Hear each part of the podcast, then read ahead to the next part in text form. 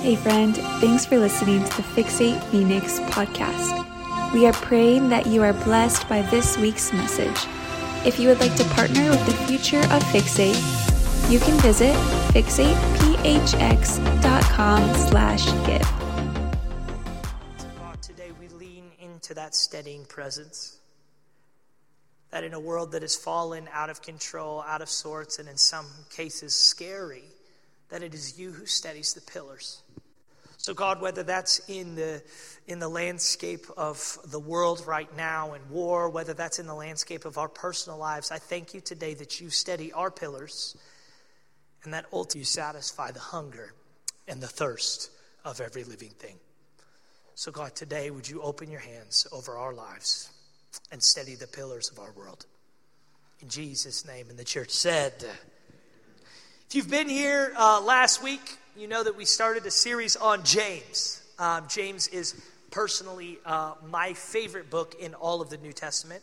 Um, we did a similar book series on and this particular book, in my opinion, once again, is my favorite. But I want to give some historical context before we jump into James part two today. And like I said, we'll be in James for the next probably till Advent. So, but uh, you today to understand James's backstory. Why? Because he grew up a sibling of Jesus, okay? So he grew up a sibling of Jesus and a skeptic of Jesus. It's interesting the proximity he had to Jesus' personhood and the disbelief he also possessed while being close to it. So we see, okay, he was a skeptic, we also see he was proximate, and really he only came to the faith after his brother was resurrected, which I'm not going to lie, I would be pretty open minded if my sister or brother just died and then came back to life. I would be open minded to whatever they had to say. Uh, but James is James is like one of these guys where he's he's up close, but he doubts, but then he doesn't doubt anymore because he's seen the power, and so then he kind of circles back. And in circling back, what we find out is he does is a follower of the way of Jesus if you know anything about the historical context of the term Christian, it doesn't show up until the church scatters all over and people in Antioch start calling the followers of the way of Jesus Christians there. So in Jerusalem is where the very first church is established. Peter steps up. Everybody just gets saved and comes to know Jesus, and they all kind of gather in a community, and this church forms. But here's the thing as it expands, Peter then hands off leadership of that church to our boy James. So, James, brother of Jesus, right, witnesses the resurrection is now leading the very first church on the face of the planet. And not only does he lead that very first church, what you actually come to find out is that he leads it and helps steward it through so. That is, I want to encourage you today. See, the reason we're studying James is because there's such a healthy perspective and worldview of what we're going to deal with in life. Why? James literally steps up, takes over the church, and it goes through an extreme season of explosive growth. But here's what's interesting that's a very short time, and then it pivots full tilt into persecution and starvation. How many of you guys know? Like, in talking to my church in the midst of famine in which they have no food to eat, talking about faith in God with an empty belly. Right now, I'm talking to you, and the closest thing we can summarize is the fact that our AC is slightly broke and it's 84 degrees in here. But here's the, here's the thing about it, right? Is James leads through just gnarly times. It gets so bad in Jerusalem that he sends out a letter to the surrounding churches saying, taking up offerings in order to purchase food to feed the church in Jerusalem. This is God's holy city. Not only are they starving, but they're also persecuted, so much so that James is the very first apostle to be martyred. As he's planted, pursuing this, this, this church and establishment and leading his people out in the painful toil and persecution of it, as the other Jewish leaders are threatened by who he is. So, the perspective somebody who was proximate to Jesus somebody who was a skeptic of Jesus, somebody who believed for Jesus, somebody who saw incredible things for Jesus, somebody who was persecuted for Jesus, somebody who literally was starving for Jesus, somebody who lost their life for Jesus. I would venture to say James is a pretty good example of somebody to study. The other thing about James that's vitally important is this is the very first book ever written in the New Testament. Why? Because we know the year James died, and in back tracing, we find out that this book was written before there was any other books written. So, this is the very first book of the New Testament that we study and that is, that is available to in more of a widespread sense. But here's the other interesting aspect to it is he takes parallels, and once again, my favorite part of his book is the parallels he draws between King David. So he marries this hyper practical emphasis with imagery and wisdom and metaphor of what we see King David and King Solomon write in Psalms, Proverbs, and Ecclesiastes. So, with that, today, James part two, the call and the promise of endurance and perseverance. The call and the promise of endurance and perseverance. And the text today will be James chapter 1, 2 through verse 12. Let's read together. It says this Consider it all joy, my brethren, when you encounter various trials I'm going to read that again and then let's all just say a hallelujah, okay? Consider it all joy, my brethren, when you encounter various trials. Hallelujah. Now, obviously, all of us in this room are just like, I don't want to say hallelujah to that. In fact, I'd like to tell James that doesn't sound joyful. Isn't it interesting the language he really drove home something we literally only we steeped in James 1 1 did the whole sermon on one verse. You can go back, it's on we, we don't do any online streaming, but you can listen to it on a podcast, Spotify, or Apple Music. Just type in Fixate Phoenix. But this week, it's so funny. He starts with how he started last week and then jumps into this Hey guys, isn't it hot, James? Let's keep reading. It says this Knowing that the testing of your faith produces endurance. And let endurance have its perfect results, so you may be perfect and complete, lacking in nothing. But if any of you lacks wisdom, let him ask of God, who gives to all generously and without reproach, and he will give it to him. Now, these next few verses, once again, is kind of what I love. Is it's like feels like we're shifting into another realm, but this is kind of he jumps into kind of like this Proverbs and Psalms, Ecclesiastes type language. You'll understand when I read it. It says this if you're familiar with those writings. It says, But if any of you lacks wisdom, let him ask God, who gives to all generously and without reproach, it will be given to him. Here's the shift, verse 6. But he must ask in faith without any doubting, for the one who doubts is like surf of the sea driven and tossed by the wind. For that man ought not to expect that he will receive anything from the Lord, being in all of his ways. If you're familiar with the New Testament, you're also familiar with that there's a bunch of books. Okay, you've got the Gospels in the beginning, then it shifts into kind of the church, how it came to be in Acts, and then it goes all throughout these epistles in which that were written to specific church leaders or specific uh, locations that the church was gathering in. Now, what's fascinating about it, though, is that typically there's something that comes up all the time in the New Testament, and it's false teaching. False teaching, really, because of the fact that they lived in a different time than us. What do I mean by this? Is that the false teaching back then, essentially the apostles were centrally located, churches were scattered abroad. And so what would happen is, is people would profess belief in Jesus, but then contradict what Jesus had called them to live and do by their lifestyle and by their talk. So there was always dissension in the church, guided in their belief or in their purpose, and would try to change the narrative of what it meant to follow God. So what's happening is he's talking about double-minded in all their ways that they they profess the resurrected Lord but then they keep to Old Testament habits of keeping the law. They keep to new age kind of practicality that's going on in that in the churches that you, you can find in Colossia and all professing belief, but that belief isn't steeped in okay, I believe in the resurrection and because I believe in the resurrection, I follow the words Jesus said and live the way Jesus lived. See, this was the disconnect of double mindedness is professing resurrection power, but not believing in what Jesus said and living as Jesus. And I want to encourage you as we start to get a little deeper in this that this is just to profess resurrection power, but to believe what Jesus said and to live as Jesus lives. Let's continue reading. Verse 9 But the brother of humble circumstances is to glory in his high position, and the rich man is to glory in his humiliation, because like flowering grass he will pass away. For the sun rises with a scorching wind. We know that in Arizona. And withers the grass, and its flowers falls off, and the beauty of its appearance is destroyed. So too the rich man in the midst of his pursuits will fade away. Also important to know, I think this is the clearest picture of how money is not inherently bad. It's when it leads to different pursuits that it becomes bad and you wither away.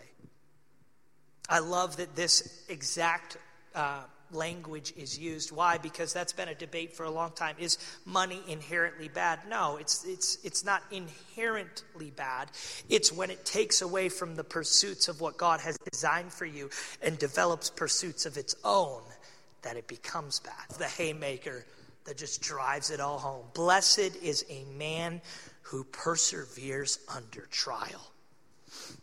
For once he has been approved, he will receive the crown of life which the Lord has promised to those who love him. When he's been approved, he will receive the crown of life to those that's been promised to those that love him. Blessed is the man who perseveres under trial. The question then becomes how many of us will persevere under the trials needed to produce the blessing? And I would even say this is that if you go into trials with the expectation that if I persevere, I will get this exact blessing, typically the Lord will confront that because the blessing isn't the carrot that is dangled in front of the horse as it runs. It is unseen, unknown, and doesn't appear until after the perseverance, but it's something you couldn't have fathomed. How we train to last. How do you train to last? Because the question isn't that we're in this room and don't want to last. Meaning, if you're sick,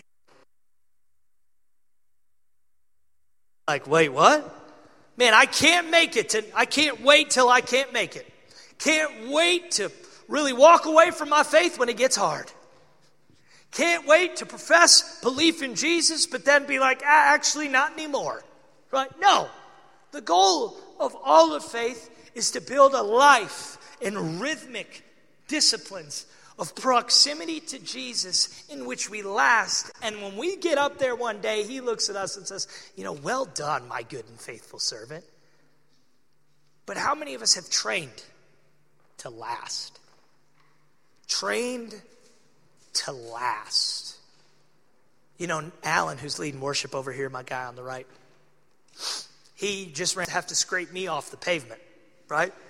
At about mile marker four and a half or five or two. Yeah, Grace. Dang, my wife said not even. Shoot. For myself. okay, for herself. Yeah, but you're carrying a child. Anyway, um,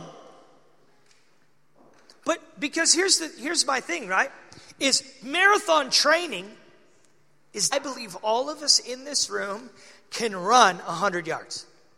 If you can't, we, we might there may be some other changes needed. But I believe most, if not all, of us in this room could run 100 yards. But can we run a marathon? No, we can't. Not without training, nutrition, a development plan of how to get there. What am I trying to say? I believe a lot of us have this view of God, a lot, but I'm not going at it from the, oh, it's not a sprint or it's a marathon. I'm not going at it from that. I'm saying, are you training for a marathon right now? In your walk with God? Are you training for the long haul? Are you training to make it? Are you training to last? Or are we saying we're training, but really we run 100 yards and then we stop? And I know a lot of people who they've ran the same 100 yards over and over and over because they haven't trained to make it past 100 because they take so much time of inactivity, so much time of not be pressing in, so much time of not training to go farther that all they can go is 100 yards and they don't know the fullness of God because they will not train their life to last. What am I saying to you today? How's your training going? Because I believe for a lot of us, we want to persevere. We want to know that what that crown is. We want to be blessed. We want to see the fullness that has its perfect result, but we don't want to train to do it. And I want to say this to you today if you're not willing to train to last, you just won't. And that's what's sad today is that I believe most of us come in with a pure and sincere heart of God. I want to follow you. I want to go deeper. I want to experience you. I want to last. But we will not prioritize what it takes to. First thing is this the goal of maturity is to become perfect and complete, lacking in nothing. The pathway to maturity comes through testing and that produces endurance, then allowing this endurance to have a full effect. The terrain in which maturity is built through is facing trials and figuring out how to maintain and count it all joy. Maturity is embracing this cycle for its beauty and not its cost. I want to challenge you today what's miss the beauty? You know, if we think about it, I know a lot of people who know how to endure by pressing into themselves, but I want to say this to you today. If your endurance is not pressing into Jesus deeper, getting closer to know his awareness and character for how to jump the hurdles that are in front of you, I want to say this. You can endure on your own, but it won't produce a joy. You know people who've been through it. Why? Because they say, oh man, that was so terrible. I got through it, but life is awful. I mean, I'm still going, but this is, the world is the worst thing. It's going to hell in a handbasket. I can't believe what's going on and this uh, and there and there. And it's like, dude, can we endure and have some joy? Because that's what it says in Scripture, right? Count it all joy that your endurance has a chance to grow. What am I trying to challenge us on is this is that I know a lot of people that have built up an endurance that hasn't had a perfect result. Rather, it has had an imperfect result. Spiritually mature endurance is joyful in the pursuit of becoming a new creation by getting near to the creator. And what I want to say to you today is this is some of us we want to endure but we don't have the fruit of a proximate lifestyle that is trained by the one who endured it all, that then is producing a likeness of joy that people look at and go, they're enduring different than me. That's what the world should say about the church and believers. They endure differently. They, they do it in such, I don't know how they get through it and how they keep joy and how they keep going, but man, they do it different. It's not going to be, wow, he just got through it. It's, wow, he got through it and he stayed close. How many of us are getting through it, but we're not getting through it close to him? I pray that as you assess if you're going to make it and if you're going to last, it comes down to the fact that I'm staying close. Because typically, how you know somebody's close is if they can maintain joy in the midst of difficulty. That's, you know, my brother, he, uh, my family was uh, really good at track, and by my family, my mom and my brother, because I hated running. I was a decent runner. I ran in middle school, and I found I had the secret sauce. If I could do just enough practice to place pretty well, but not enough to actually be extremely good. Where my brother would borderline you'll understand in a second, borderline kill himself. My mom was a two mile uh, record holder at her high school for 20 years. But my brother ran the 400, and as a freshman, uh, he, he ran and went to state all of his years. But here's the thing he would run and win the 400, but I want to tell you this he would get done and throw up on the track. I kid you not. He would literally finish, cross the finish line, start to walk it off, and then just keel over and throw up because the level of exertion that he put out would literally cause him to vomit. Now, what's interesting about the 400 is if you know anything about that race, is it's like a interesting mix of sprinting and endurance. Why? Because that particular race, you can't just sprint the whole thing because it's 400 meters, but you can't pace yourself like it's long term because it's short. So it's like this weird mix of short and long of exertion, but holding back, but also needing to be fast, but also needing to store some because it's a little bit longer. What I'm saying today about that race and what it made me think of is this is I believe for some of us we don't tolerance.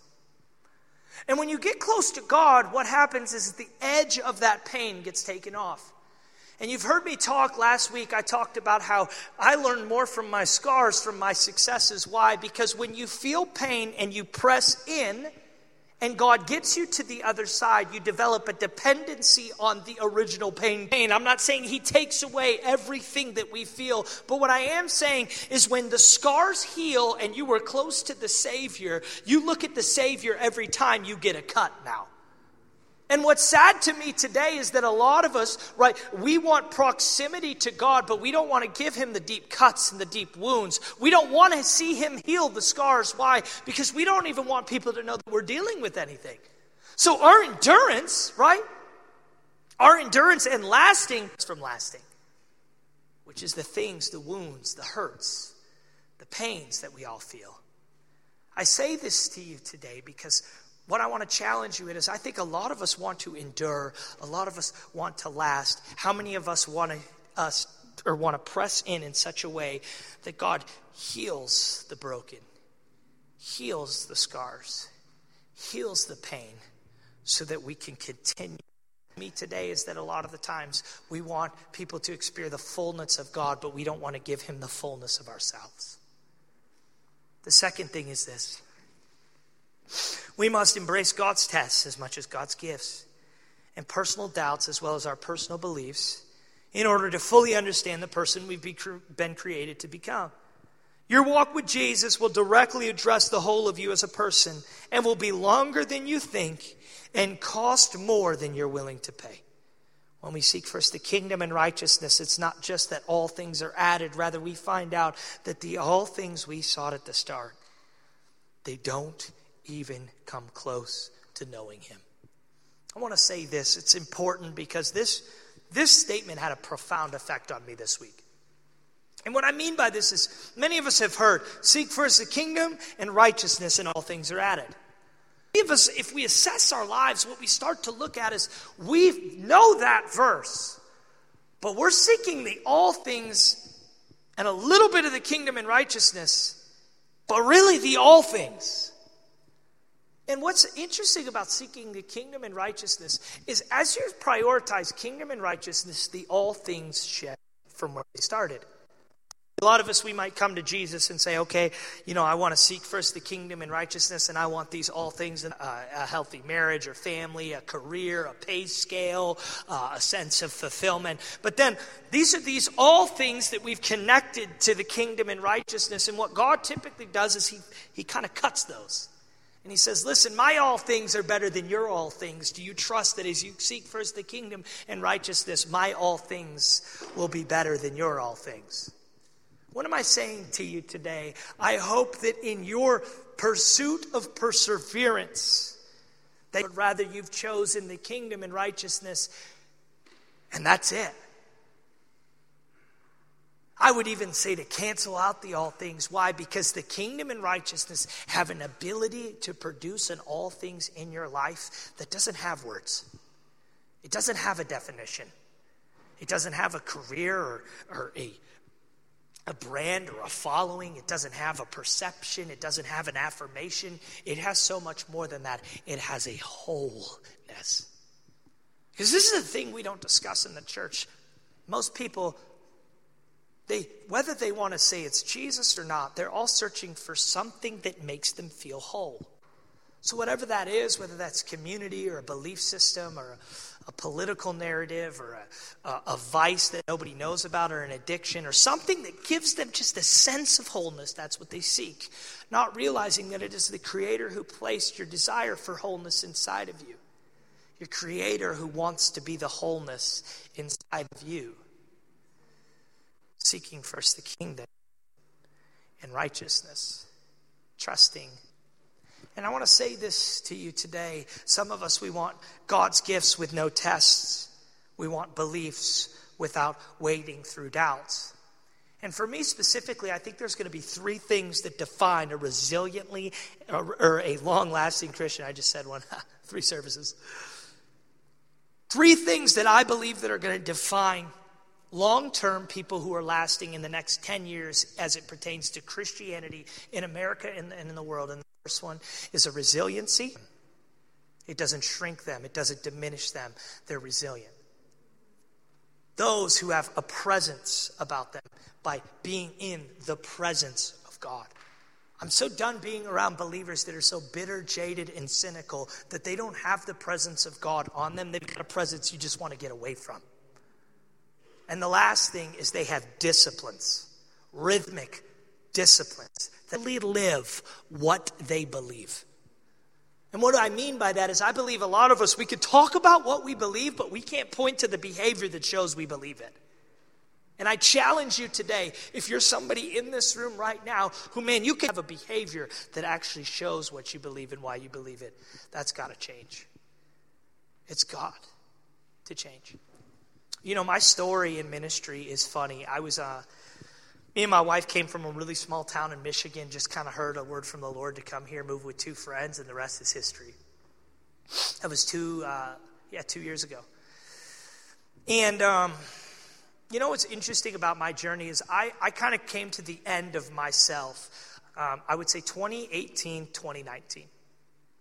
At that time, I kind of hit a wall, and that wall wasn't me walking away from my faith. It wasn't me quitting my job in ministry, but it was me realizing like how I function, who I am, what I think, and what I believe is not good enough. It's not enough for me to sustain, it's not enough for me to make it. And where it started, I had been in ministry for years. I'd flipped a couple houses. At that time, I was flipping a house. I was working full time in ministry, and I was finishing my degree in Bible college all at the same time. In that same time, there was tremendous political upheaval and social injustice upheaval as it pertained to just the events of 2018, 2019, and 2020. Part in, in my life that I needed to develop and press into understanding what I believe and why I believe it. And I didn't know what God was doing in those seasons and in that time. I didn't know that He was inviting me into deeper dependency and also standing on my two feet. Meaning, I want to say this to you today is that those three things I talked about disciplines, man, I'm forgetting the last. those are things only you can go out and get. And they're the things that will keep you lasting. See, if you're depending on me to be the one who makes you last, you won't last long. And what I realized is in my faith journey, I'd always had the, the different reels and the, and the different speakers I liked and the books that I would read and then the churches I would go to to get filled up. But I never had learned what it meant to really be filled by Him. Why I believe and how I believe it. And so I did a deep dive on every topic that I ever had a strong stance on to understand if my stance was right or wrong. It was an incredibly um, rewarding time, but a difficult time.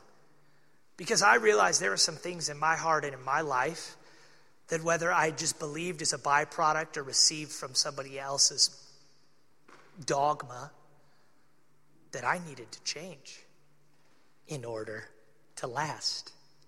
And I want to say this to you today. I think a lot of us, what we don't realize is when you come to church and you say, All right, I believe in Jesus, you don't just get osmosified, like touch the Bible to your head, it'll soak in everything. The development is now, now you sign up for development. Now you sign up for lifestyle. Now you sign up for disciplines. Now you sign up for the practice soaker, a steeper in the presence of God. Or should I just say, a new creation? The last point today is this God's homework is heart work. We endure for love, from love, and by love. The crown of life is not just for someone who endures, rather, it comes from the love we have for the one we endured for. We don't endure for blessings, when, where, and how to give us the crown.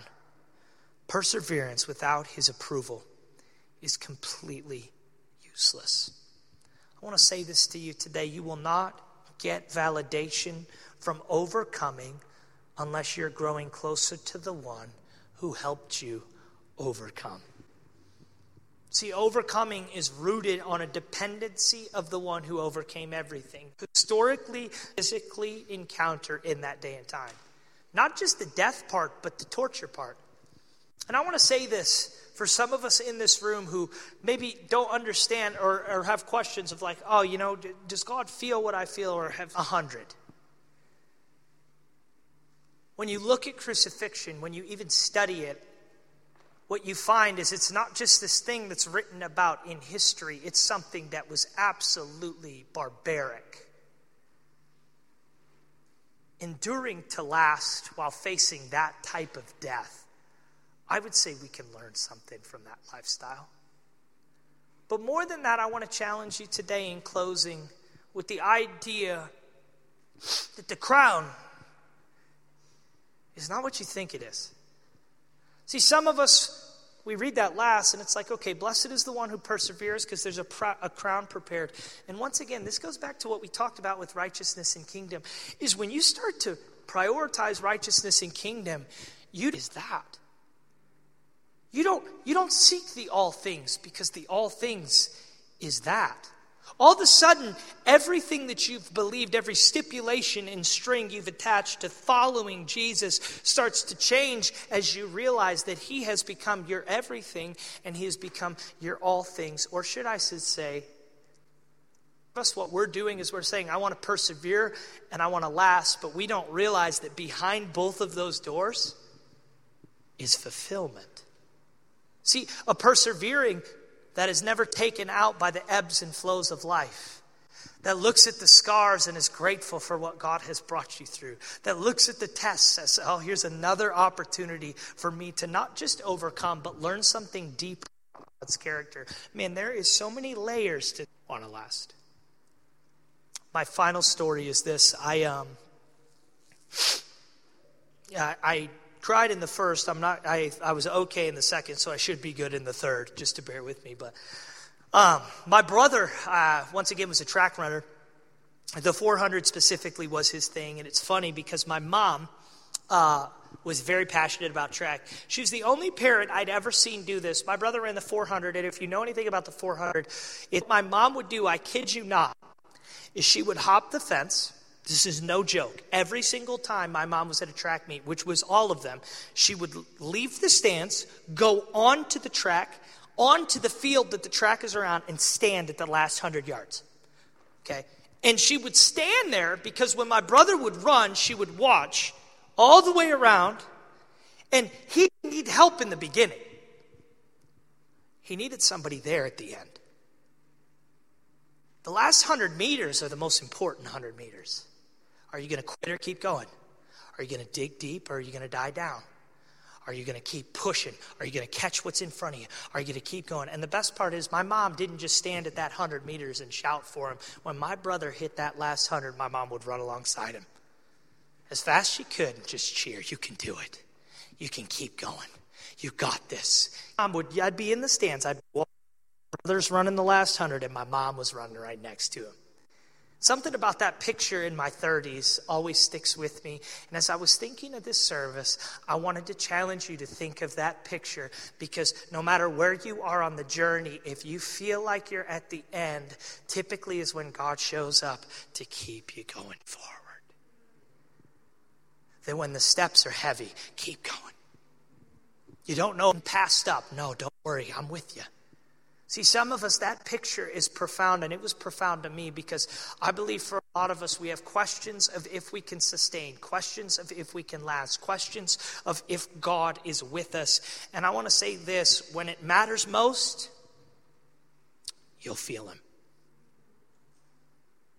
When the odds are against you, you'll feel Him. When you don't know, He's going to draw close because He wants you to make it. He wants you to last. And in perseverance, He wants you to know that you'll be perfect and complete, lacking in nothing. Stand to your feet. In our closing moments today, as the band comes up, we're just going to recite the Lord's Prayer together. It's been a practice we've been doing the last few weeks, and I just really feel like we're going to lean into it. Because anytime the script Jesus says, pray like this, I want to make sure I'm doing that. So, with that today, if we could just have a moment of silence. And then we're going to, uh, I'll start us. We'll recite it as we worship one final time.